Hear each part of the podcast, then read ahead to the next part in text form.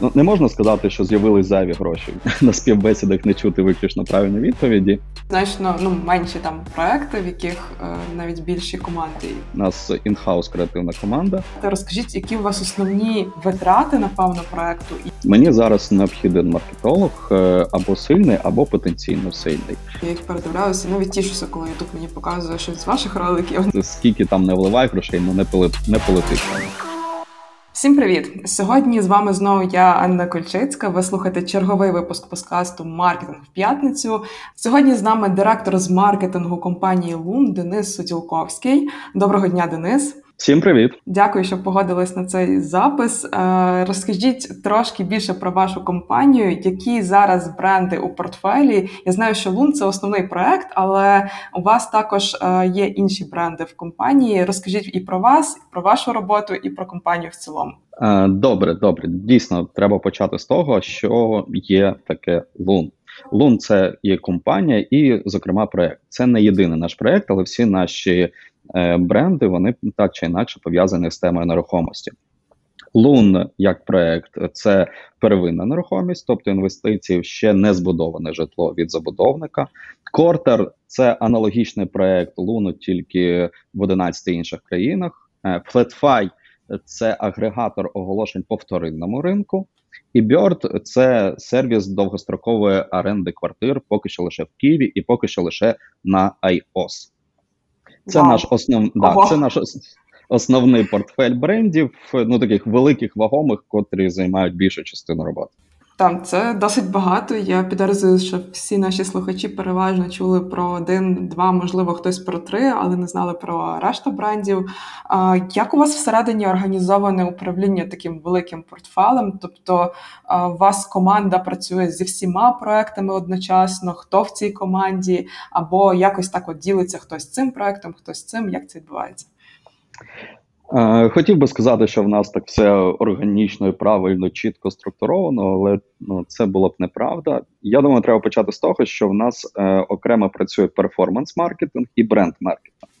Так як перформанс це безпосередньо складова нашої бізнес-моделі, перформанс-маркетинг, е, ми в якийсь момент часу викромили це прям в окремий внутрішній продукт.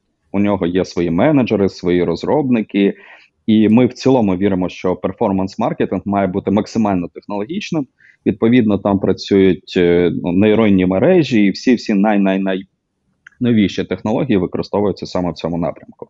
Це така чорна скринька, котра допомагає нам правильно закуповувати трафік, правильно його оцінювати, ну і управляти всім цим на льоту. Бренд-маркетинг е, сформувався десь років 6-7 тому, коли в команди ну не можна сказати, що з'явились зайві гроші. Коли вже почала зароджуватись думка, що це цікавий, і, можливо, на той момент була теорія, що це можливо перспективний напрямок для інвестицій. Ну і десь в той самий період у Луна е, з'явився і я. І е, в той момент, це там 7 років тому, бренд-маркетингом, от, е, ми жартуємо, що ми робили його на одному дивані. По центру сидів я, ліворуч один фаундер, праворуч другий фаундер, і ми собі вигадували, куди ж вигадати ці е, скаженні 10 тисяч доларів, куди ж ми їх витратимо. Це такий наш величезний бюджет на той момент був. Як нам правильно його проінвестувати, як перевірити, що все це правильно. Е, ну, раз, що в нас сходиться. Е, і всі наступні люди, котрих ми брали собі, ми виходили з позиції, ну точніше, з принципу, що е, справи класно робляться тоді, коли у людини за це болить голова.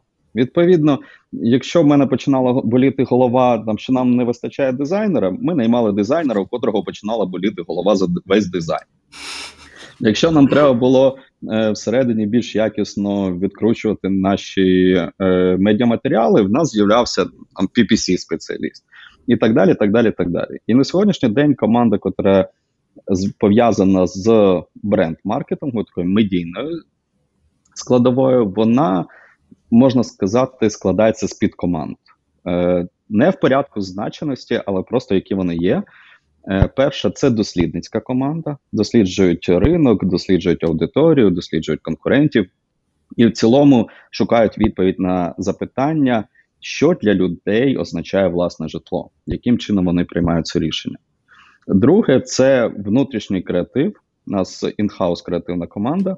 Вона обслуговує бренд Лун і все, що пов'язано з ним.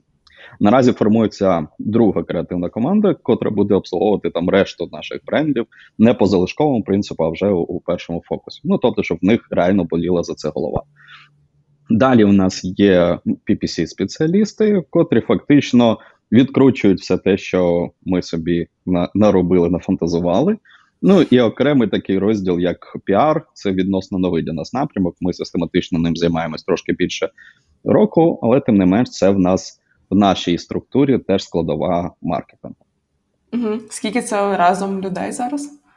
А, Якщо порахувати тих, хто на випробувальному терміні, то це виходить там близько 11-12 людей. Угу. Насправді досить компактна команда, як на таку велику кількість таких масштабних, правда, проєктів. Тобто, ви, напевно, досить ефективно якось все організовуєте в себе, що виходить з невеликою кількістю людей закривати таку кількість задач. Е, Так, так. Е, І певно, тут є не те, що це там два секрети, це такі фундаментальні принципи.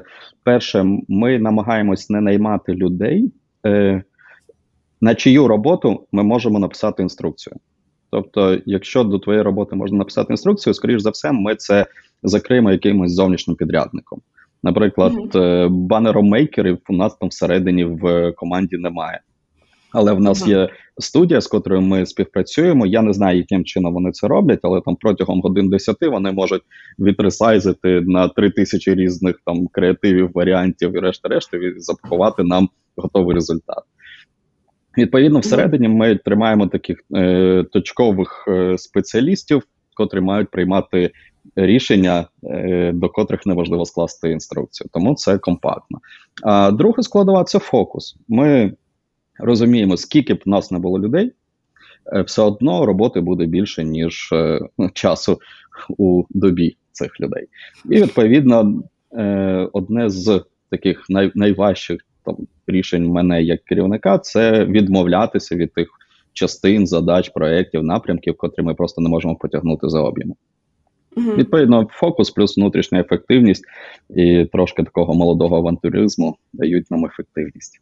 Ну, це дуже цікаво насправді, тому що я знаю значно ну, менші там проекти, в яких е, навіть більші команди, і це прикольно, тому що ви якось ефективно використовуєте час. Але я так розумію, щоб до вас потрапити в команду, треба бути прям якимось супергероєм, тому що вас мало, да, у вас досить високий фільтр, крутий проект, крутий продукт, цікаві задачі. Що треба зробити, щоб до вас потрапити, все-таки?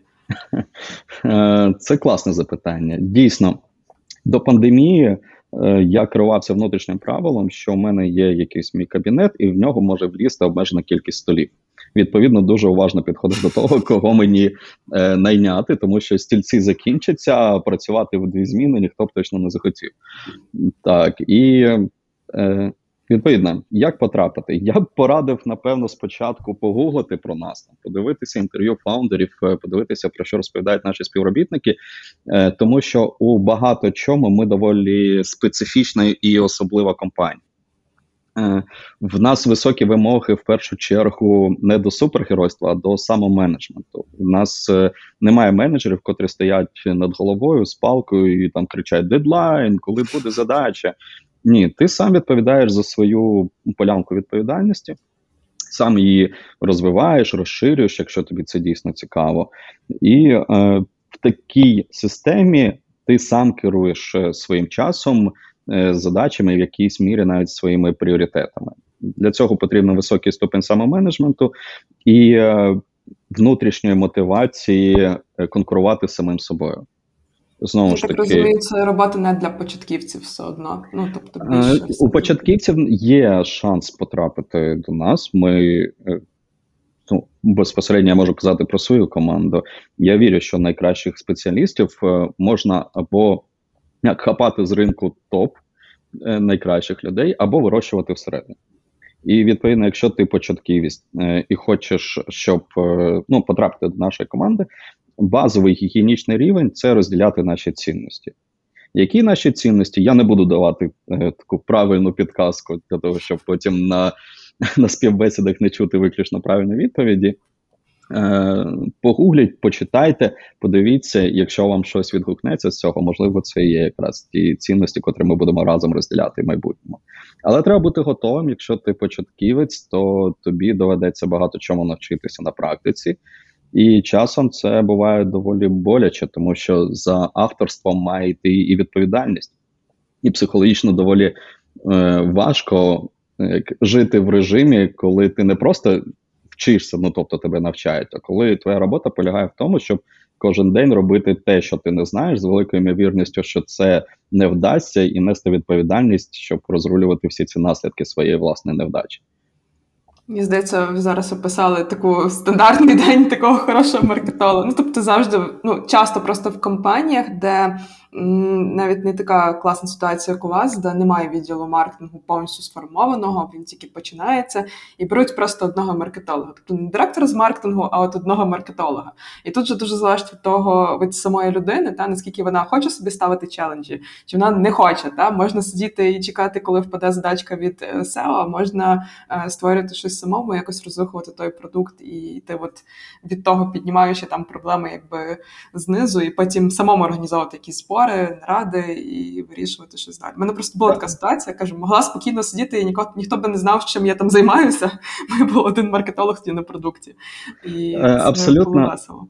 Абсолютно вірно, абсолютно розділяю. І просто для ілюстрації того, як е, живу я, мені зараз необхіден маркетолог е, або сильний, або потенційно сильний. І от відкритої вакансії немає, тому що, ну чесно, у мене напевно багато інших більш важливих е, справ. Проте на сайті нашому team.lun.ua є кнопка там податися без вакансій.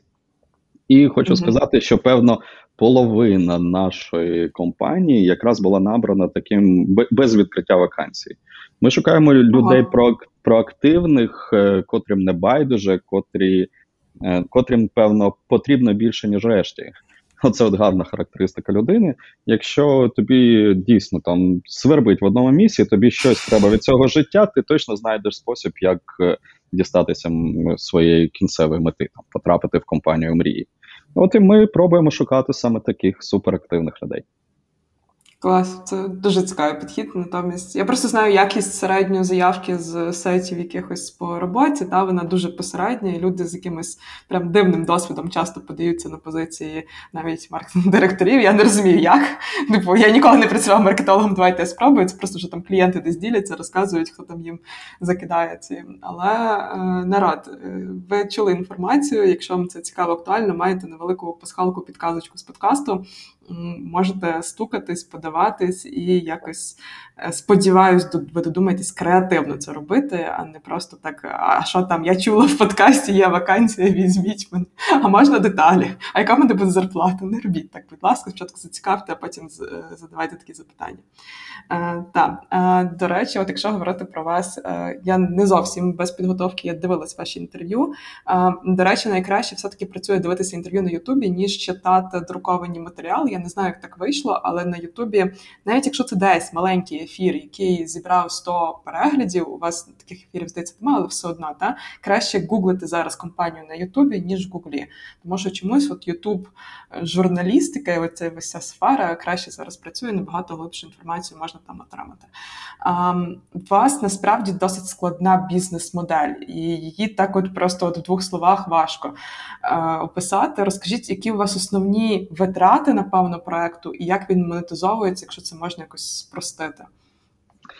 Е, Так, з бізнес-моделлю дійсно для нашого користувача не все очевидно, тому що він ходить, користується сайтом, де все для нього безкоштовно.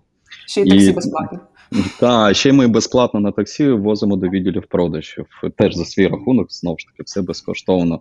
І е, здебільшого виникає питання, там, що тут не так, де мене де мене хочуть якось підловити, де і навіть банерів немає на сайті взагалі. А а принцип такий: у нас, е, якщо ми кажемо про проект Лун, наш флагманський проект, це каталог новобудов. Там є абсолютно всі новобудови у великих містах країни. Не можна зробити так, щоб якась новобудова, якщо це житлове будівництва, щоб вона зникла з е, нашого сайту. Це як Вікіпедія. Там є хороші статті, погані статті. Так само і у нас є всі новобудови, хороші і погані. І відповідно, якщо ми не беремо гроші з користувачів, ми маємо брати їх з продавців. І дійсно, прибуток це з забудовників, тільки головне питання за що, якщо розміщення безкоштовне, і ми однаково про всіх розповідаємо. У сьогоднішній економіці я вірю, що ми маємо боротися виключно за увагу користувача, і відповідно цю увагу ми продаємо. Забудовник, котрий хоче просунути у каталозі свій е, проект, е, він може купити рекламний проект і там потрапити в блок з акціями. А зокрема, в нас є ще й рекламна мережа, власна на топових популярних сайтах України, куди теж можна потрапити знову ж таки через нас. Таким чином, ми заробляємо на розподіленні уваги е, з приводу там житлових комплексів, і при цьому е, для покупця бітусішної аудиторії. Ми зберігаємо цей баланс. Ми нічого не нав'язуємо. Людина, котра хотіла подивитися один житловий комплекс, вона його обов'язково побачить, але в рекомендаціях ми підсунемо, зверни увагу, будь ласка, ще на це. Зокрема, в нас це ефективно виходить якраз за рахунок того, що цей перформанс-маркетинг заснований на технологіях, і наша рекомендаційна система там оцінює багато багато факторів і важелів, і з високою ймовірністю розуміє, який ще комплекс тобі показати, якщо ти цікавишся там, наприклад, певною ціновою категорією, або, або там певним типом житла, там в певному регіоні, у певні моменти. Звісно, все це роблять не люди, а вже там нові технології. Тим не менш, це якраз дозволяє нам бути е, маркетингово ефективним. А з приводу витрат, напевно, в першу чергу, це команда безпосередньо над українським проектом. Працює там понад 50 людей в штаті, якщо ми кажемо про Лун. Е, і десь, я думаю, за сотню людей у полях це там пілоти дронів, наші фотографи, юридичні компанії зовнішні, котрі перевіряють документи і так далі. І ну, все це коштує певних грошей. Друге, ну звісно, це маркетингові витрати, наші безпосередні інвестиції у брендову історію. Якщо ми не беремо перформанс, тому що там як там легко скласти економіку. Ти витрачаєш гроші, дивишся, наскільки вони окуповуються, збільшуєш, зменшуєш.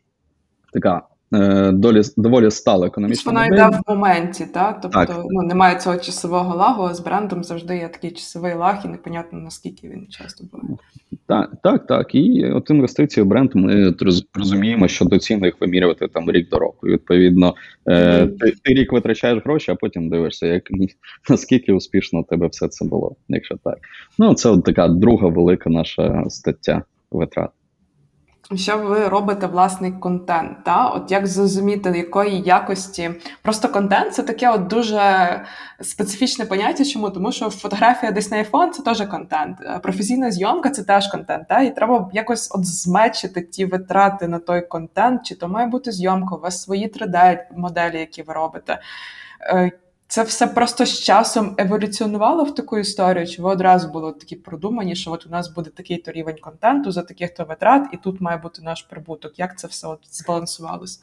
Я поясню, це виходить з глобальної стратегії компанії, яка стосується там певно всіх брендів.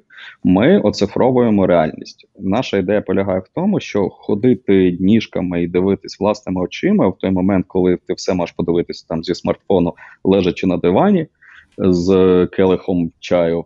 Е, ну, Ми граємо проти офлайну. І відповідно дивимося, які технології вже нам доступні, і пробуємо їх масштабувати.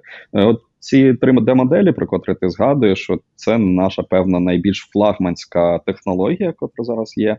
І ми що хочемо зробити? Ну точніше, те, що ми вже реалізували.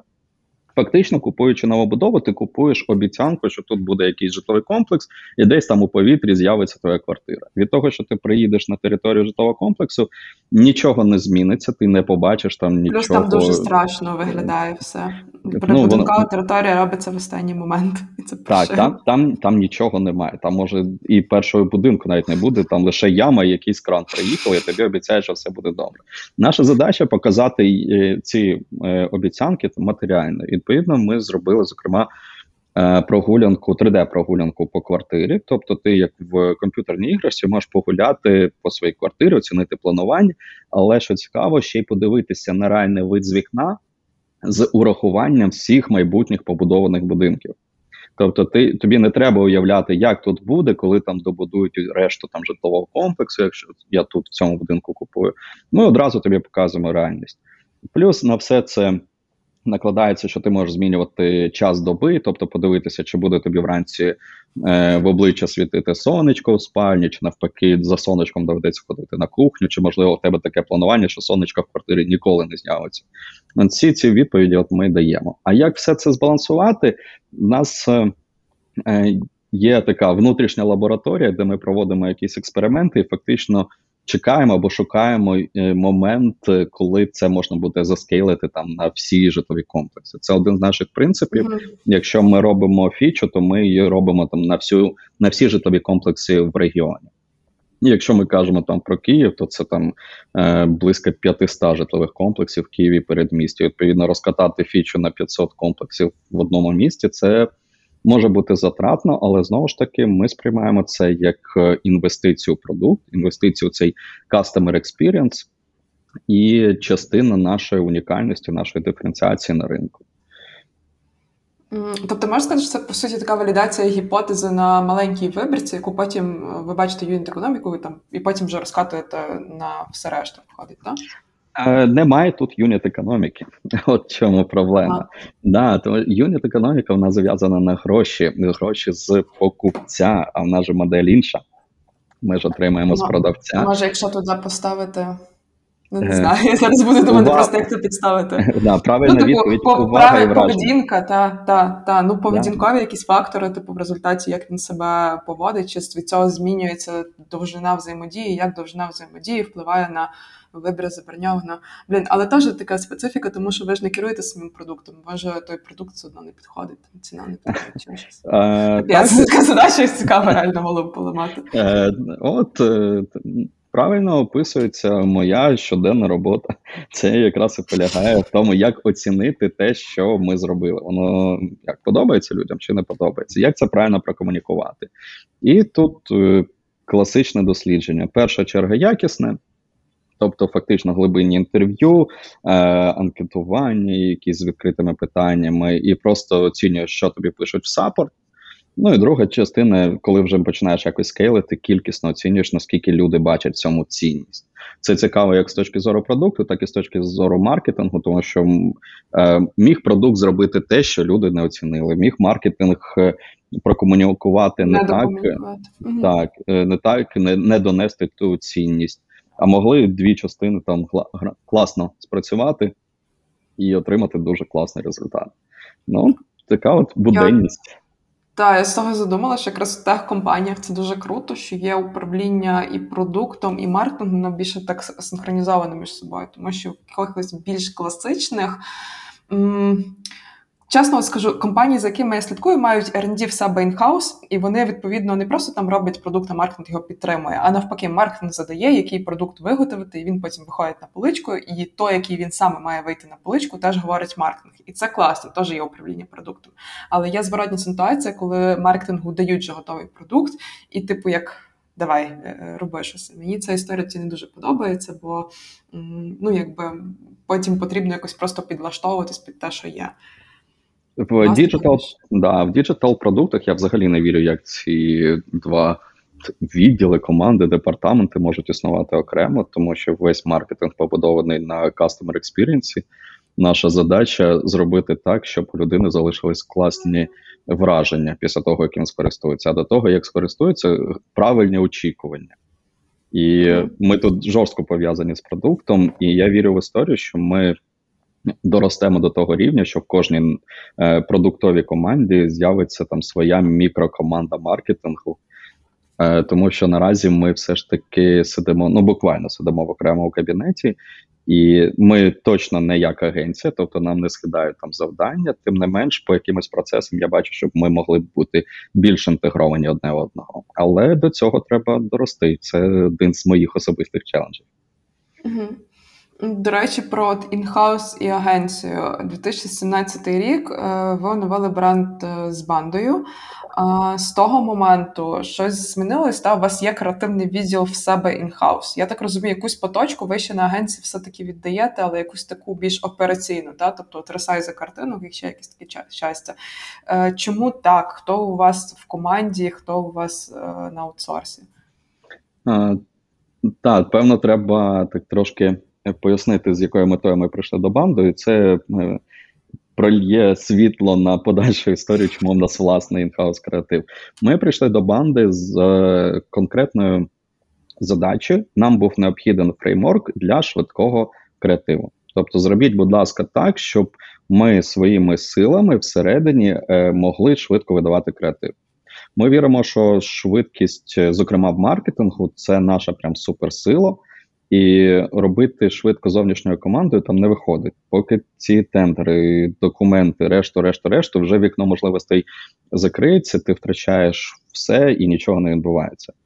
Але по ходу справи банда сказала: давайте ми вам ще і бренд оновимо і зробимо. Ну, вас класно запакуємо якусь комунікаційну платформу. Ми погодились, і з того там почалась така фундаментальна наша робота вже з новою упаковкою бренду, з новою комунікаційною платформою, але тим не менш, in-house команда. In-house креатив е, він завжди починається з креативної пари: це дизайнер і копірайтер.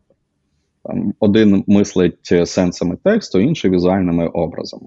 І у нас так само з'явився в якийсь момент майже одночасно там дизайнери, копірайтери. Наразі переросли вони вже в креатора, фактично автора рекламних кампаній і арт-директора, котрий слідкує за візуальщиною.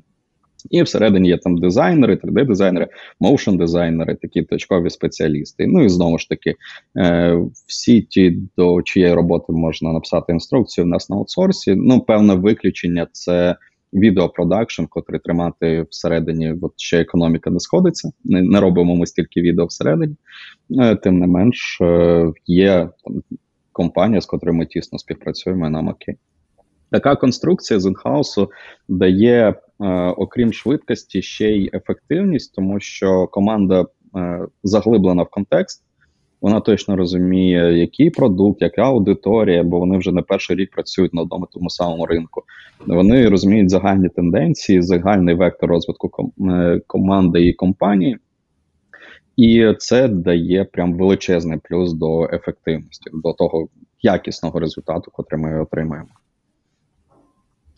У вас насправді дуже прикольні ролики, я їх передивляюся. Навіть тішуся, коли Ютуб мені показує щось з ваших роликів, вони якісь чужі, тому що серед того всього, що крутиться, я просто дуже радію хорошій рекламі. Вони прості, хто ще не бачив, зайдіть на Ютуб канал Луну, ви можете переглянути собі, можливо, щось почерпнути і подивитись на підхід у креативі. Що це отдало зараз, якщо оглядаючись так трошки назад, ви почали працювати з брендом? Якщо дивитись з вересня 2017 року, це от максимальний рейндж, який доступний в адворці. Я знаю, що це така дурна трошки метрика, але все, що я можу зараз тільки погуглити там: 137 тисяч брендових запитів за ключами Лун і Лун англійською мовою. В 2017 році це було 61 тисяча. Як от побудувати цю стратегію росту впізнаваності в бренду, тому що ем, мовно ми плануємо бюджет на креатив і продакшн, якусь там певну суму, потім ще на просування певну суму, і запускаємо, і просто дивимося, що сталося, чи ми ставимо собі все-таки якісь KPI і щось очікуємо. Якщо ми якісь KPI ставимо, то які їх ставити? На чому базуватись, якщо продукт реально унікальний, та ви не можете загуглити там історію з якимись, наприклад, е, соками та і порівняти це з соками. Як це все відбувається? Яка от у вас логіка в тому? Бо це дуже цікаво, це дуже ризиковано, і бренди, навіть маючи бюджет, часто бояться йти в ту історію, тому що там не прогнозовані результати. От якось так вони це пояснюють.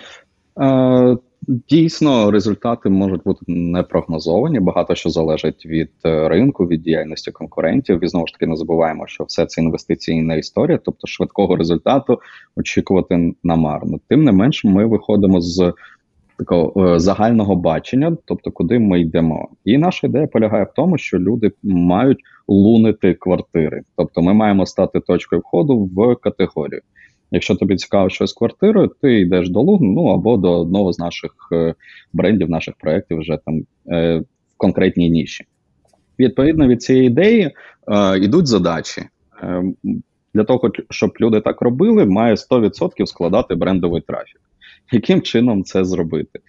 По-перше, люди мають знати про твоє існування. Тому там першою, не те, щоб хвилею, першим е, кроком було закріпити категорійне значення. Ми виходили з рекламної кампанії Лун всі новобудови. Там перші десь роки два ми качали е, те, що ми є частиною там категорії. Тоді, коли по е, соцдослідженням ми вже отримали достатньо е, достатньо знання, тобто ну, для демонстрації там на ключових ринках ми там близько 90% знання бренду Луна, і фактично ми асоціюємося з категорією і є для значної кількості людей там невід'ємною цього частиною. Наступним кроком е, починаєш закривати юзкейси, Е, фактично комунікуєш, коли тобі використовувати твій продукт. Там що буде поруч з е, твоїм майбутнім будинком? Квітник чи смітник? Перевір на лун. Колега купив квартиру, цікаво за скільки, перевір на лун.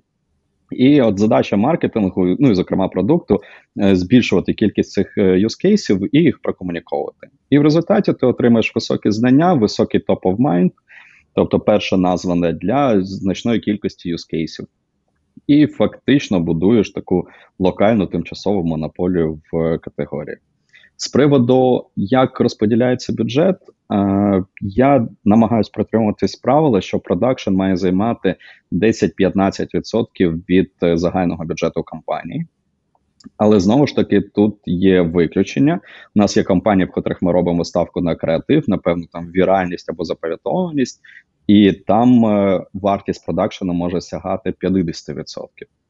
От, до 50%. Ну а загалом у мене є плановий бюджет на рік, і моя задача протягом року видивлятися, помічати вікна можливостей і стрибати до них. Е, як все це вимірювати? Безпосередньо самі рекламні кампанії, бренд Lift, AdRecall, соціологічне дослідження і такий е, класний е, інструмент, як чуйка, професійна чуйка. Бо буває, ти реально просто відчуваєш, яка компанія там добре заходить, а яка компанія, ну от скільки там не вливає грошей, ну не полет, не полетить воно. Це якась така. Е, Ну, вже надивився на Ви зупиняли щось? У вас було таке, що от компанія запущена, і ви її там переробляєте чи зупиняєте? Е, Так, було, було. І це це не Які дуже часто. Які в моменті дали цю інформацію? Бо brand lift він все-таки от соціологи, brand lift це все після, типу, зазвичай робить. Це супер перевага того, що ми digital компанії, і відповідно наш, щоб користуватись нашим продуктом, в тебе має бути інтернет, і значну частину витрат ми якраз йдемо на інтернет-рекламу. А там в real time і ти можеш дивитися вартість е, залучення користувача.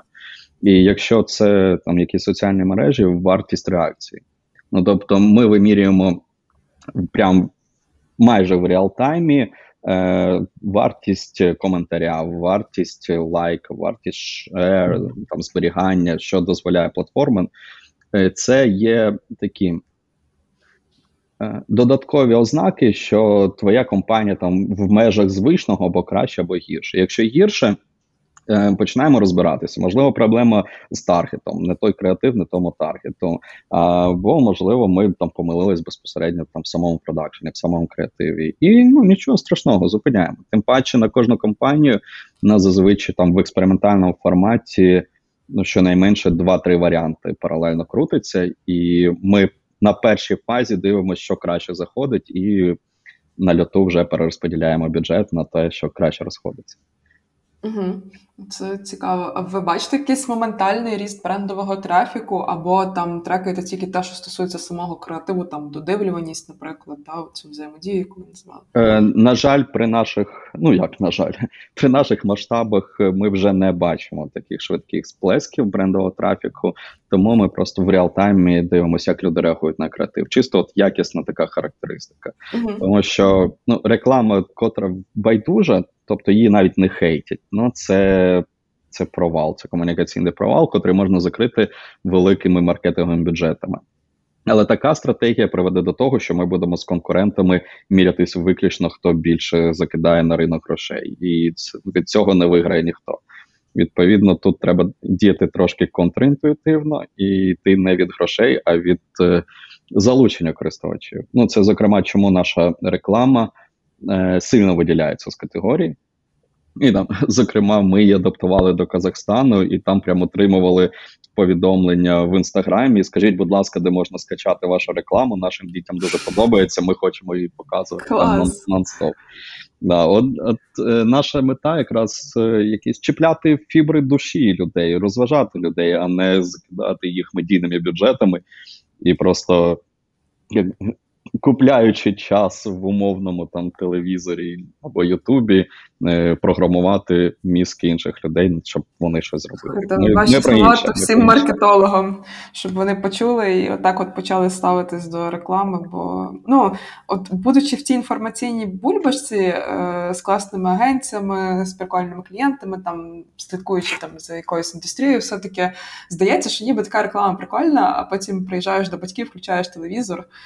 І там капець, ну тобто там повний капець. Навіть той же Ютуб. Да? Там, якщо подивитися на звичайному аккаунті в Ютубі все одно та кількість реклами. Ну я не знаю інколи чим люди керуються, коли вони то роблять, коли вони то запускають. Ні, я знаю, на жаль, здебільшого там взагалі просто немає розуміння, що вони роблять, але сумно. Та. Це просто злиті бюджети і. Ну, коли коли у тебе немає розуміння, що можна робити, тобто ти фундаментально не розумієш галузь цю індустрію, ти намагаєшся косплеїти решту. І в нас так, на жаль, майже весь рекламний ринок вони просто повторюють інших з вірою те, що їхнє рішення спрацювало. Ну а насправді це не так. І часом треба ну, бути сміливим, ризикнути для того, щоб рік до року виміряти брендовий трафік на те, як е, визнання бренду впливає на CTR там платних рекламних кампаній, і ти розумієш, що так, рік тому я прийняв правильне рішення. Давайте рухатись в цьому напрямку.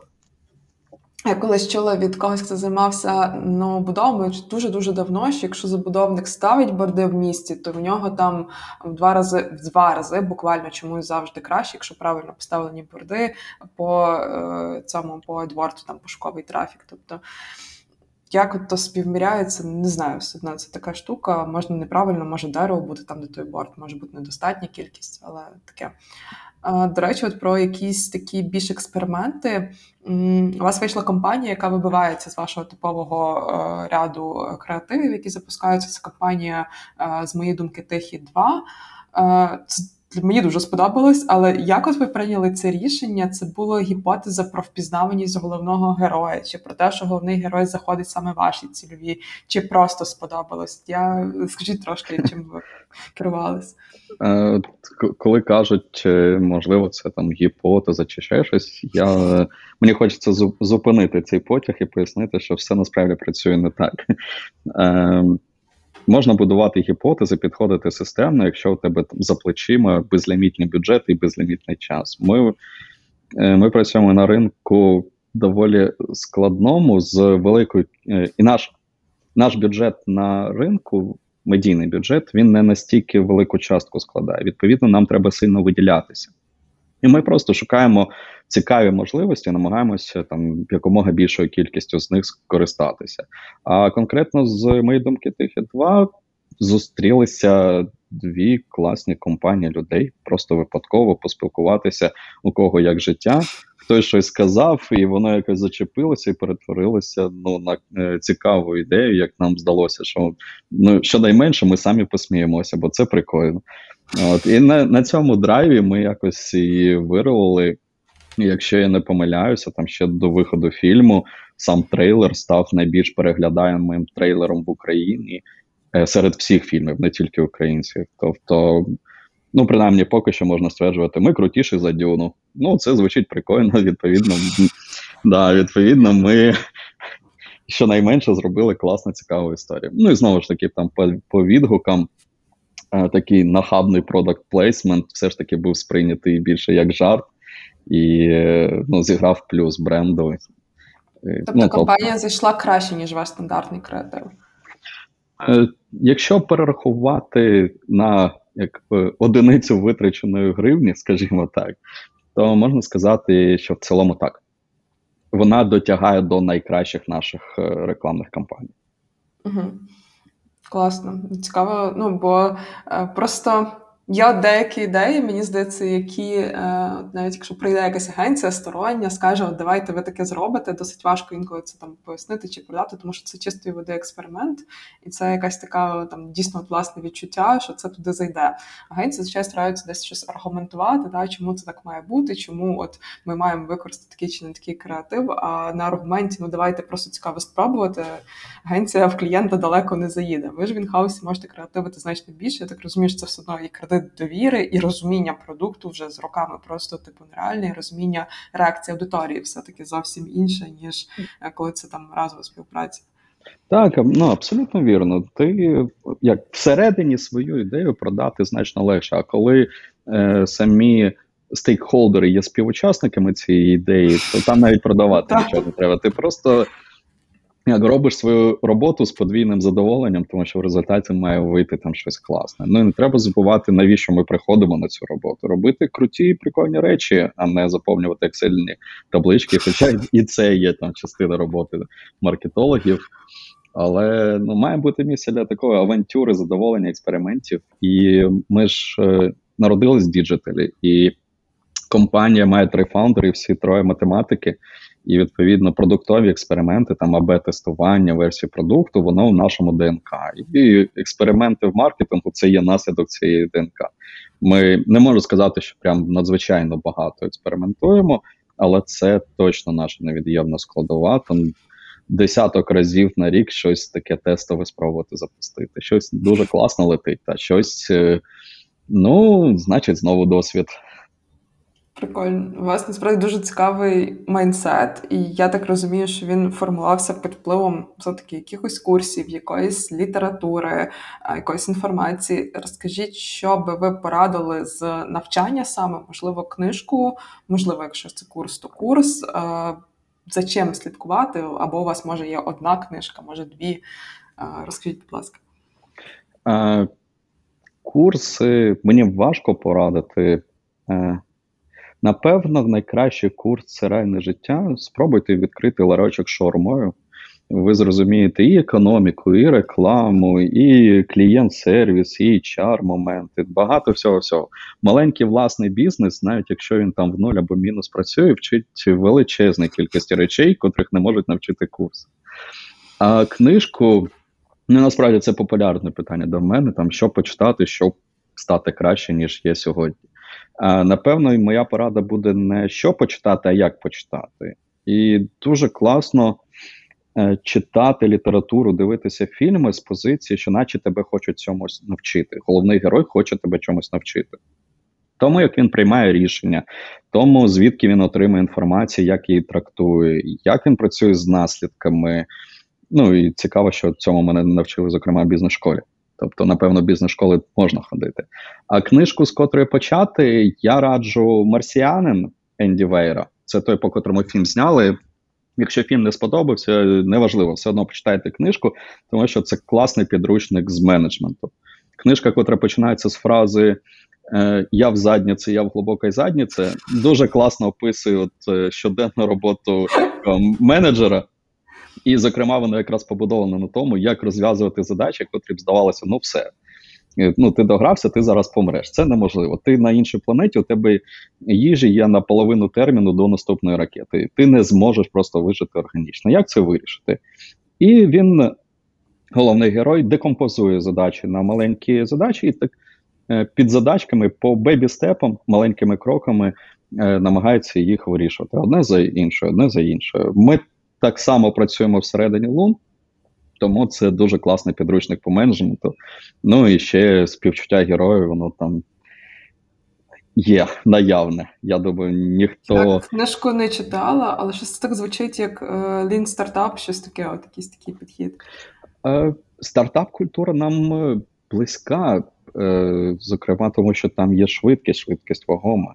І ми віримо, що лише неперервним покращенням самих себе можна досягнути якогось кінцевого ідеалу. Звісно, ми до нього ніколи не добіжимо. Просто на наших е, масштабах е, ми є вже зірцем на ринку і можемо конкурувати лише з самим собою. Решта копіює наші рішення, в чомусь може покращувати, але наша задача там, мовно кажучи, на наступний сезон перевершити самих себе. І от такі постійні стрибки через власну голову це дуже близько до стартап-культури, котру ми як культивуємо і сповідуємо всередині. Незважаючи на те, що нам вже 13 років. Ну так, зберігати такий дух стартапу, будучи успішною компанією, якій 13 років, це напевно от якраз те, що вам допомагає змагатися з собою кожного дня і ставати кращими і далі розвиватися. Я так підозрюю. Як ви це все трекаєте? Я так розумію, та у вас все-таки продуктова компанія і багато є метрик, як в них не загубитись. Тобто, що є от для вас таким найголовнішим щотижня і щомісяця? Е, Прямо зараз відкриваю з телефона дашборд і буду читати згори вниз, що там є. Давай. Да, да. Тільки з цифрами не проговоріться. Да, е, Запікаємо в ефірі, якщо я випадково назву ці цифри. Да. Перша вкладочка щодня. Да, Щодня я дивлюся на перегляди YouTube каналів наших і конкурентів, гравців ринку. Для чого? Це е, класний перший тригер про те, що хтось запустив рекламну кампанію велику, тому що YouTube зазвичай на маленькі компанії не підмикають. А ще з цього там базовими формулами е, можна зрозуміти порядок бюджету цієї компанії. Тобто, це перший сигнал на те, що щось на ринку відбувається. З цього починається мій ранок. Щотижня е, дивлюсь Google тренди, е, конкретніше VoiceShare, фактично. Е, за нашим запитом і запитом е, конкурентів, великих конкурентів, яку долю там складає наш голос в всій цій сумі запитів. Щомісяця е, по Search консолі брендові запити, як вони ростуть, там рік до року, uh -huh. і е, з Google аналітики конверсії з брендового трафіку, ну, фактично цих брендових запитів. Е, це такий health check, щоб випадково не нагнати людей, котрим нічого не треба. Ну тобто могли помилитись десь в рекламі, пообіцяти щось, а люди прийшли, цього не отримали. Значить, десь є розрив в цій в цьому ланцюжки uh-huh. користувача. І щоквартально, це вже соцдем дослідження, е, top of mind і загальне знання бренду, плюс NPS у наступних розрізах. Е, Цільова аудиторія, прям наша target audience, це ті, хто відповіли стверджено на запитання, що цікавились інвестицією в новобудову протягом минулих трьох місяців, і загально по ринку. І ну, специфіка нашої категорії, те, що в кожному регіоні це прямо окремий кластер аудиторії, на відміну від digital продуктів. Е, Відповідно, в розрізі кожного регіону це продивляюся раз в квартал. Отакий дашборд. Цікаво. Ну, ніби так і не багато, якщо так розбити дійсно там на цей, але такі але у вас немає там чомусь цифри по конверсіях саме, по грошах, наприклад, та скільки ви заробили від тих же новобудов за той тиждень, місяць? Е, це є складова перформанс-маркетингу, там це доцільно. В нашій частині такі медійні активності. Е, по грошам насправді ти ефект ну, не виміряєш в моменті. Відповідно, ти можеш оцінювати е, там ефективність поточної рекламної кампанії або рік до року як твої інвестиції за рік вплинули на те, скільки ви там заробили. Ну і це вже така фундаментальна робота з аналізу. Зазвичай вона в мене десь е, в січні-лютому проходить, де порівнюєш минулий рік до сьогоднішнього і наслідки своїх брендових активностей, як вони вплинули на решту, решту, решту цього uh -huh. маркетингу. І там вже є прив'язка до фінансової частини. Цікаво. Я просто зазвичай е, більше чую відповідь, що ну от основне там продажі, там взагалі чуть не дейлі продажі, там, а от потім все решта там підтягується.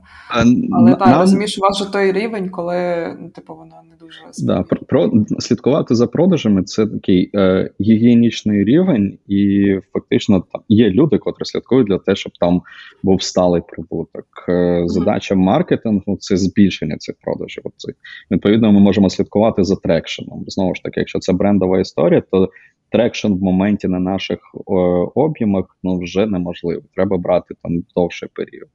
Ну і це корелює з mind, насправді. Ну, кінцевий фінансовий результат з прямим знанням бренду, те, що першим називають, а де б ви шукали новобудови, там ну шукали б нову. Пряма кореляція тут є. Тому це щоквартально якраз мною моніториться. Of mind і пряма кореляція саме з доходом. Це історія більше про вашу, чи це якийсь там плюс-мінус стандарт індустрії? Як думаєте? Я думаю, що це стандарт індустрії, навіть незважаючи на критиків ідеї лояльності аудиторії, е, знання, таке фундаментальне знання, якщо тебе першим називають. Плюс, е, якщо ти закріплений в дистрибуції, тобто в тебе нормальне SEO, там до тебе можна достукатися, бо твоя апка вже заінсталена, це буде напряму корелювати з е, продажем. Угу. Як ви досліджуєте потреби аудиторії? Ви називали багато соціологічні опитування, як це поставлено на процес? Та? Бо у вас щоквартально ця інформація йде, це глибинні, кількісні, можливо, щось там іде все-таки по поведінкових там з сайту, з мобільної версії, запити техпідтримки, як оце все разом пов'язати? Так, коротка відповідь: усе з перелічного ми робимо, але тут знову ж таки треба йти від е, певно принципів, частини культури. І чи не з першого дня існування компанії була форма зворотнього зв'язку? Це була форма дискас, просто форма коментарів, де будь-хто міг щось написати. А там перші 3-4 роки існування компанії сам SEO відповідав на ці повідомлення. І оця культура непреривного запиту фідбеку нас е, ну це частина нашого продукту. І ми намагаємося якомога частіше запитувати у людей, не перевантажуючи їх. Ну як вам наша нова штука, як вам сервіс? От ви з'їздили відділ продажів, як вам було?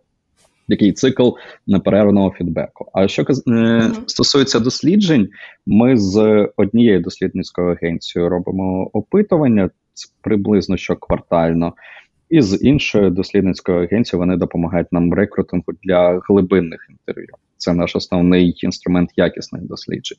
Ну і плюс саппорту теж можна отримати якогось клієнта суперзадоволеного або незадоволеного, вивести його на глибинне інтерв'ю і зрозуміти, що в його житті привело до того, що ми не могли там е, відповідати його очікуванням, або навпаки, е, знайти моменти, в яких ми перевершили очікування, і подумати про те, як заскейлити. Але здається, навіть без але. І без здається точно, що найкорисніше, що може зробити маркетолог, це вийти з офісу і піти до своїх реальних споживачів і почати з ними спілкуватися. Тому що графіки, е, там таблички, метрики, KPI – це все наслідок тих дій, котрі ти чиниш. А дії ти маєш чинити, виходячи з розуміння ринку і розуміння своєї аудиторії. Тобто, ти маєш буквально залізти в голову іншої людини і робити це нон-стоп. І в нас глибинними дослідженнями займаюся я, займається е, мій профільний аналітик. Е, самі продуктові команди вони практикують, що менеджери, що дизайнери, глибинні інтерв'ю і там юзабіліти тестування саме для того, щоб бути якомога ближче до аудиторії. І це, напевно, найбільший потенціал для будь-якого digital продукту розуміти свою аудиторію настільки, щоб давати цей неперевершений experience, досвід, враження, uh-huh. котре якраз потім веде до лояльності, потім можна е, запакувати комунікаційну історію і так далі. так далі. Все йде від споживача. Тому е, зупиняємо подкаст, виходимо на вулицю і спілкуємося з реальними людьми. Справді дуже часто теж це раджу, і люди бояться. Ну, прям бояться. Як коли кажу, на чому базується от ваше припущення, чи не хотіли поговорити, там поспілкуватись з аудиторією. Це ж це ж не так важко. Є одна книжка, яку можна прочитати і вже там не дуже напартачити з глибинками за перший час. Там це спресів мами. Та, тобто не не надавати наштовхчі, бо як воно, типу, закінчиться на тому, що Ну що, тобі подобається? Ти таке купиш? Так, так, і все, і погнали далі. То не глибинне інтерв'ю. Та глибинне інтерв'ю це все-таки більше відповідь на питання, чому так відбулося, та, або там за що вже заплатили, яку яка проблема вже є, а не якісь гіпотези, на які ми наштовхали тих людей, і вони е, ну там сказали так, просто тому що їм незручно казати людині ні, яку вони знають такий ліричний відступ. Це насправді дуже круто і класно, що ви слухаєте настільки добру аудиторію. Бачу, це точно дає свої результати. І круто, що це стоїть у вас на такому прям потоці, я так розумію. Да? Тобто введено це, в систему. Це, це частина культури в нас. Ми інакше не можемо. Ми маємо спиратися або на власні відчуття, якщо ми глибоко в контексті, але навіть для цього тобі потрібно багато спілкуватися в аудиторії. Угу. Ну і з власного досвіду можу сказати, що страшно лише перших разів 10-20, а робити глибинні інтерв'ю, певно, ти будеш до кінця життя, тому варто почати. І для цього ну дійсно найдурніше, що можна зробити з інтерв'ю, це спитати в користувача, що що зробити, як мені зробити щастя тобі. Він тобі, звісно, накидає купу гіпотез, і ти щасливий повертаєшся, починаєш робити, і нічого цього не спрацьовує. Ну замість того. Приходиш і запитуєш про існуючий користувальницький досвід, і запитуєш, чому. Ну, зокрема, книжка про коту згадували. Там спитай маму, вона саме про це. Відкрийте запитання і спитай п'ять разів чому. Так, тебе будуть ненавидіти, е, тебе, ну, хоча у тебе немає задачі зробити інтерв'ю комфортним для іншої сторони. Тебе задача зробити вирішення цієї проблеми. Ви будете спілкуватися про проблеми. Тому ти, такий, як фанат, е, фанат-психотерапевт причепився до іншої людини і питаєш, чому, чому, чому, а вам чому? А як ви відрізняєте таке від таке? Що для вас означає оце хороше? Розкажіть, будь ласка, ваш е, позитивний досвід, а тепер негативний досвід. І ти дивишся, як е, людина починає там відкриватися і дає можливість побачити світ його очима або її очима. І це от є робота маркетолога. А решта то вже операційка, наслідки. Це цікава дуже думка. Я сподіваюся, що наші слухачі зараз це занотують собі і візьмуть до уваги. А в мене ще таке питання: от ми згадували конкурентів, але не згадували, кого саме ви вважаєте за конкурентів. Бо я так розумію, ви все таки лідери ринку, та і дивитесь на не трохи там менші компанії. Я так підозрюю. І як ви ще оцінюєте свою частку на ринку? Це гарне Е, запитання, і якась моя внутрішня маркетологічна сущність сутність не дає е, промовляти в голос імена тих конкурентів. І певно, зокрема, чому коли ти орієнтуєшся на конкурентів, е, це сильно впливає на твої рішення. Ти починаєшся змагатися з ними. А це ну, можливо, ефективна стратегія, але точно не весело і не цікаво. А знову ж таки, не забуваємо, навіщо ми приходимо на роботу? Для того, щоб було цікаво і весело. І найкращий конкурент це світ, його недосконалість, а в нашому випадку це офлайн. Ми конкуруємо з офлайном. Ми хочемо, щоб люди відмовилися від ідеї, що тобі треба їхати на будівництво, забруднити свої білі кросівки для того, щоб подивитися, що кран там дійсно стоїть, і він цеглинки возить туди-сюди. Ну, вибачте, там вже. В нас настільки все автоматизовано, щоб робити це своїми ніжками, це звучить просто навіть дивно. І ми віримо в те, що це має бути діджиталізовано, і, в принципі, там у великих містах сотні будівництв, і подивитись кожне неможливо. А переглянути вечором там під серіальчик, е, гортаючи новобудову, чому би ні? От ми віримо в таку історію. Тому наш конкурент це е, ідея того, що треба йти в офлайн для того, щоб прийняти. Е, Прийняти, певно, найважливіше рішення в своєму житті, от де ти будеш там далі жити, куди ти інвестуєш, де буде твій дім і як там будеш жити. Щодо частки ринку, я чесно не люблю це запитання по причині, що там дуже багато моментів для маніпуляцій, і можна себе представити у кращому світі, навіть якщо ти не такий.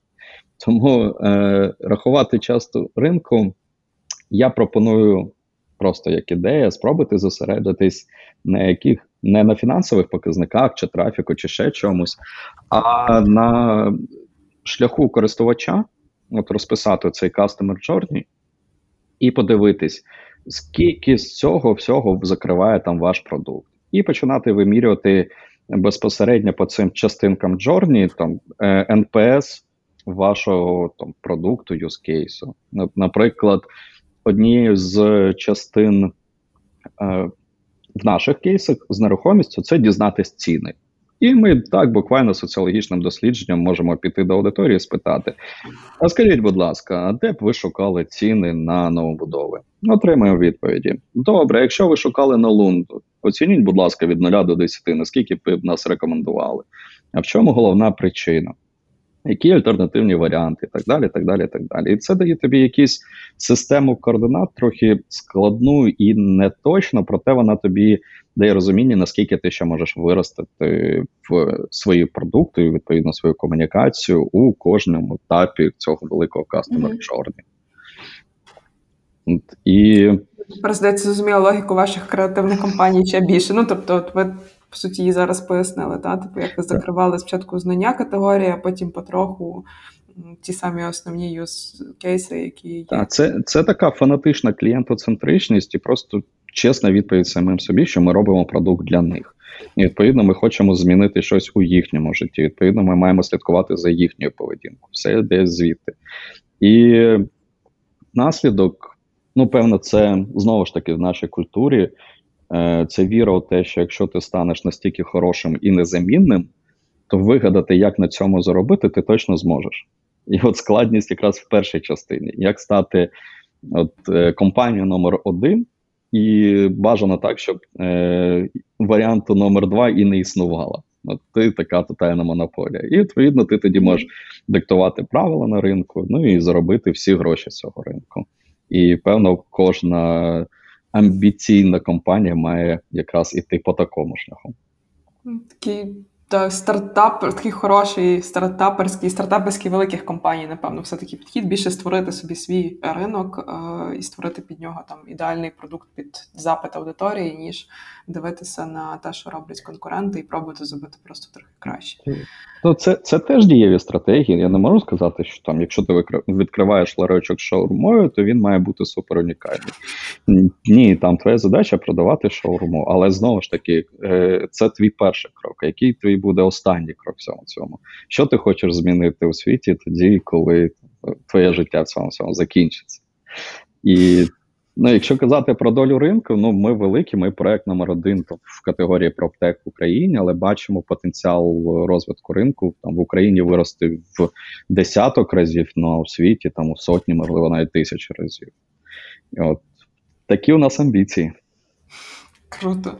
Е, Про інновації. Що найінноваційнішого ви впровадили в маркетингу Лун за останній рік?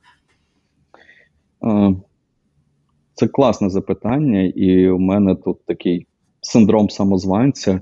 О Боже, ну хіба це інновація? Ми просто зробили те, що нам треба самим було, там і решта.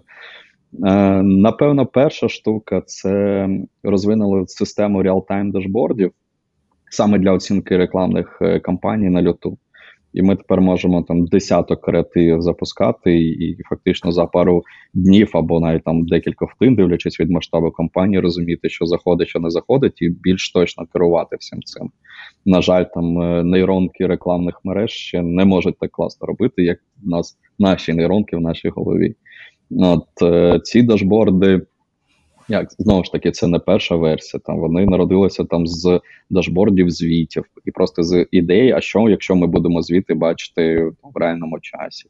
А звіти народились з потреби зрозуміти, а як у нас пройшла рекламна кампанія. Тобто, це не те, щоб інновація, просто я не чув, щоб на нашому ринку хтось зробив щось подібне. А друга штука це ми сильно вклалися в дослідження саме ринку, а точніше, навіть самого споживача в дослідження ідеї, що для людини означає комфортне житло. От що означає, що це добре, а це погано. От на такому філософському глибокому рівні це дало цікаві інсайти про ще невидимі глобальні тренди на ринку, і нам дозволяється грати в довгі стратегії, планувати на 5-10 років, розуміти, як е, зміниться попит, відповідно, як зміниться пропозиція, і з собою вже починати закривати е, певні напрямки, певні ідеї, такий фундамент закладати м, до того, як тренди стали явними, якраз за рахунок Слухай, того, та. щоб глибоко дослідити аудиторію. Але це дуже цінна інформація для забудовників. У вас хтось її намагався купити, або е, ну, вони ж планують по суті проекти, які йдуть там на 5 років, та і видно, що вони часто типу запізно реагують на зміни, бо вони не можуть, та тому що цей проект вже ну весь запланований. Вони будують уже те, що було раніше задумано. Е, знову ж таки, наша культура, наша філософія. Ми на стороні користувача, тому ми не продаємо цю інформацію, ми її безкоштовно розповсюджуємо. Ми зацікавлені в тому, щоб забудовники розуміли, які будуть потреби майбутньому, тому що, як правильно було зазначено, вони будують там об'єкти. Там сьогодні планують те, що буде збудовано через 5 років, і ми надаємо безкоштовно вільну цю інформацію, щоб вони розуміли як зміниться попит, і правильно приймали рішення, і правильно розвивали міста. Тому що ми всі є як авторами, співавторами майбутнього наших міст, і ми несемо відповідальність за це. Тому ми зацікавлені в тому, щоб надати якомога більше інформації про те, яким буде майбутнє. Проте в комунікаційному полі це не означає, що ми не витягнемо для цього свої якісь переваги тому що люди ж будуть якось трохи інакше приймати рішення, і ми встигнемо підготувати продукт, підготувати маркетинг наш і правильно правильно розвивати, добудовувати бренд, щоб він відповідав цьому майбутньому, котре ми вже бачимо. Це проект Лун місто, якщо я не помиляюсь, та він зараз запущений контентний такий. Так, е, да, абсолютно вірно. Е, Лун місто він запускався е, з ідеї, що ми як компанія ми спеціалізуємося на зборі аналізі даних.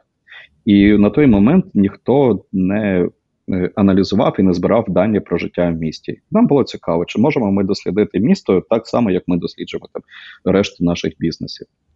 Е, відповідно, за декілька років е, провели там більше сотні різних експериментів, деякі виросли в окремі там продукти, як мережа якості повітря. Тобто в реалтаймі можна зрозуміти, чим насправді дихаєш. А до нашої ініціативи не можна було цього зрозуміти.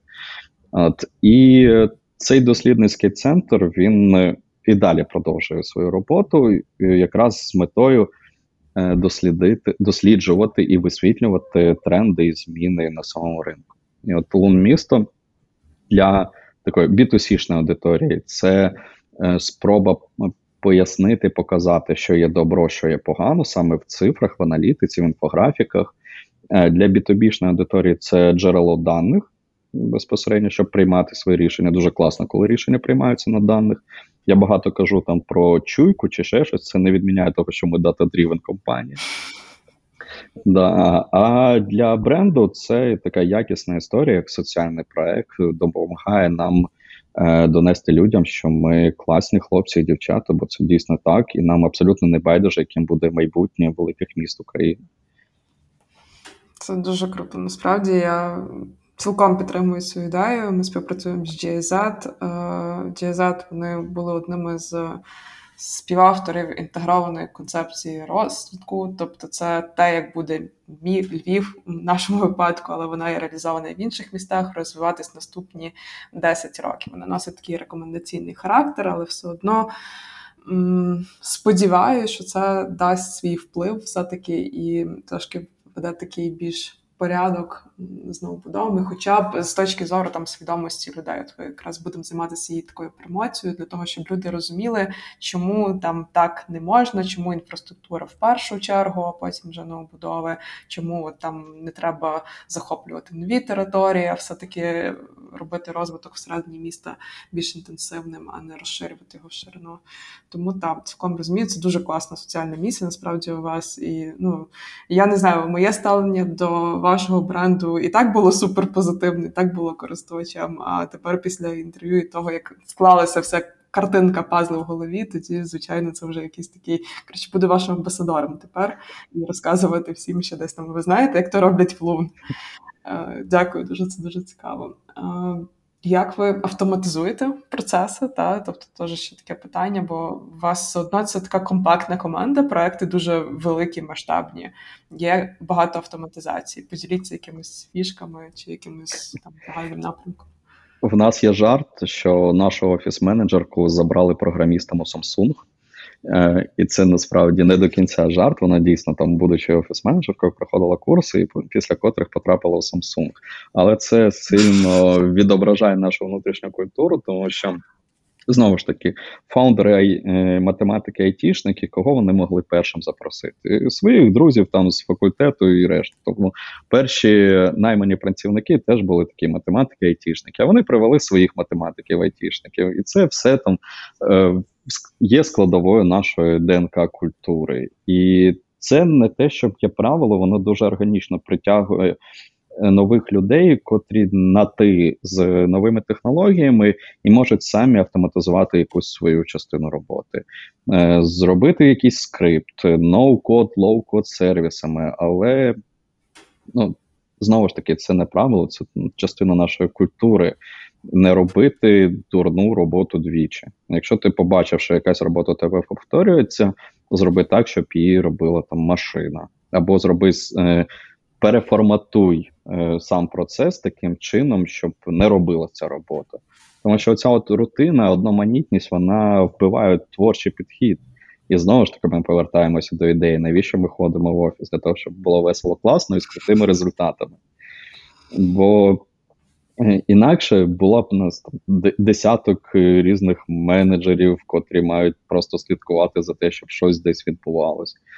А в протилежному випадку, коли у тебе достатньо свободи для того, щоб змінювати самі процеси, і достатньо скілів для того, щоб їх якось автоматизувати, зробити невеличкий чат-бот чи ще щось. Ну просто для ілюстрації, того, що я кажу, в якийсь момент е, там мене і наших дизайнерів трошки заспамили питанням, а де нам скачати логотип, і де нам отримати логотип, і де наш брендбук, і так далі. так далі.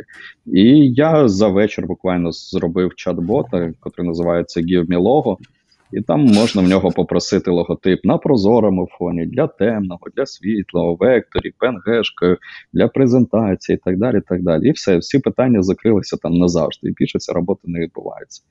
Технічних знань для цього треба там пару годин подивитись YouTube, щоб зрозуміти, як ці чат-боти робляться, і все. Більше тебе ніхто не турбує.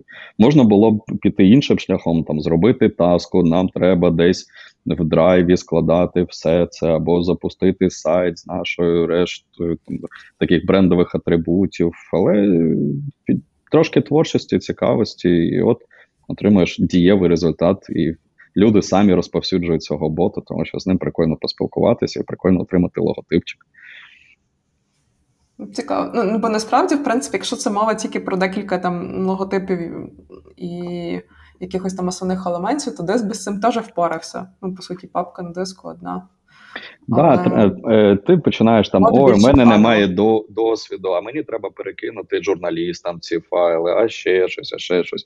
Просто Е, роби, робиш маленьку цифрову копію самого себе, котрий робить ту саму роботу тільки без тебе. От це майбутня реальність. Ну так, туди, напевно, рухається. Зараз навіть є термін мартех, е, який полягає десь в тому, щоб більше набагато більше автоматизовувати, щоб там, наприклад, робити якісь автоматизовані сторіс, там ще якусь таку історію, яка сама, наприклад, приймає про це рішення, базуючись на якихось даних там про навколишнє середовище або там про якийсь там свій розклад внутрішній. Тому так, потрохи така. Мені дуже подобається така штука, насправді, тому що я страшно не люблю операційку. Це просто Ну, я не уявляю, як проджекти живуть, чесно. Ну, ти просто та, я можу структурувати це, і можу це зробити, але мені потім стає дуже нудно і не хочеться просто з цим працювати. І воно якось вбиває, зовсім вбиває творчість. Так. Це правда. Напевно, от ваш секрет творчості вашій компанії розкритий, та? тобто, що у вас більше такої рутинної роботи, вона автоматизована, відповідно, немає часу, немає сенсу неї витрачатися. Плюс, так розумію, досить компактна, відносно компактна команда, дає змогу не мати там купи оверхедів, менеджерів для менеджерів для менеджерів, і відповідно у вас це все досить швидко і гнучко відбувається. Е, я більше скажу, у нас навіть системи таких погоджень для частини проєктів немає. Тобто е, хтось може вигадати ідею, підборити інших зробити, і ми, ми там умовно, я чи е, фаундери компанії дізнаються про це з Фейсбуку, де ми там вже все це опублікуємо. Е, ага. Знову ж таки, чому? Е, ну тому що це стартап-культура. Якщо чекати погодження, зачекай там мій менеджер чи менеджер мого менеджера не поставив підпис на дозвіл того, щоб ми тут це зробили. Вікно можливості закриється, натхнення піде геть і нічого не буде зроблено. А ми хочемо, щоб речі відбувались. Відповідно, Це і є мої, зокрема, частина моєї роботи в таких процесах прибирати всі блоки, залишити місце для такого креативного авторства, але при тому зберегти баланс з відповідальністю. Крута опис позиції маркетинг-директора. Насправді, десь мені так здається, в скороченій версії так воно і є. Та правильно розподілити відповідальність і е, дати свободу експерименті там, де це може бути. А що стається, якщо експеримент таки невдалий, якщо це або факап, або невдалий експеримент? Тому що факап це якщо хтось щось провтикав, та от більше якось так. А невдалий експеримент це коли там. Ну, очікували таке, а вийшло не зовсім таке. Як часто стаються у вас і факапи, і невдалі експерименти? Як ви з цим справляєтесь, працюєте далі і живете взагалі? Е, класне питання. Е, золоте з діамантами правила менеджменту, все, що може піти не так, обов'язково піде не так.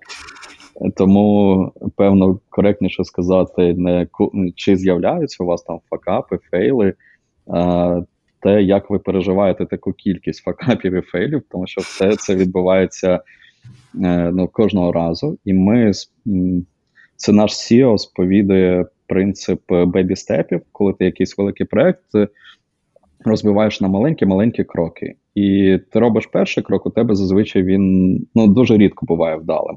І ідея якраз полягає в тому, щоб швидше зробити другий, третій, четвертий.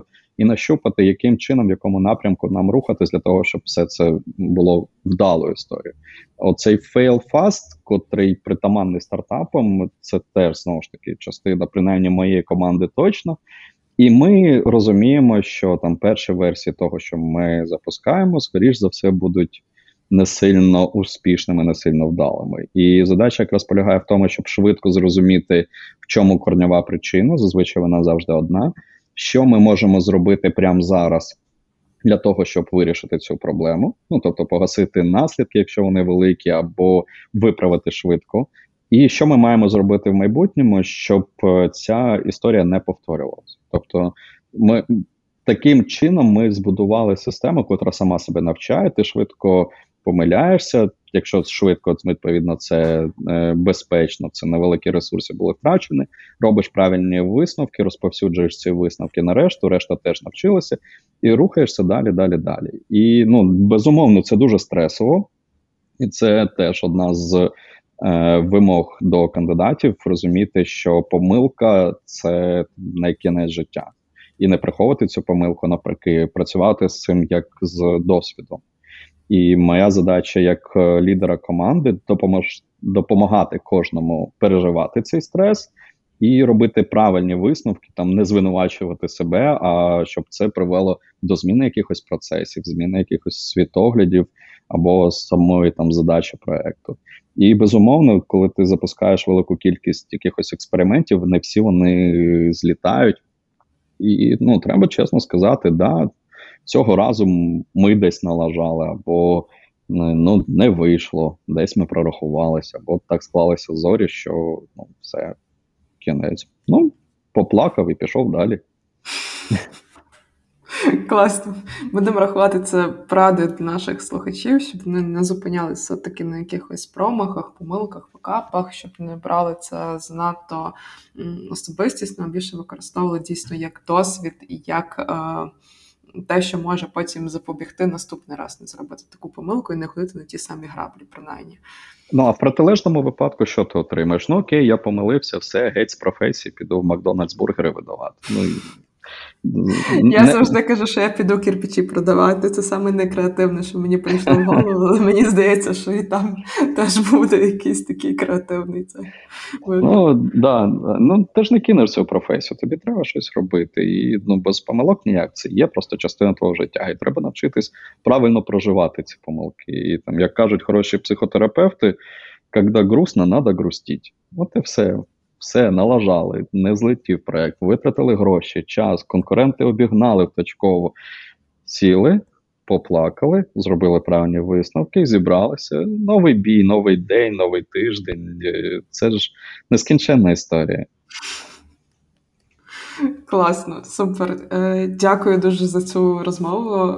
Мені було дуже цікаво. Це прям не знаю, якесь таке натхнення. Мені прям шкода, що сьогодні не понеділок, а п'ятниця, тому що після того хочеться так, типу, вириватися в новий робочий день. Е, Не з перша половина дня ще, але нічого, ще кусочок цієї п'ятниці залишиться. Е, Дякую ще раз, що погодились і розказали це все от так щиро і відверто. Дякую за запрошення.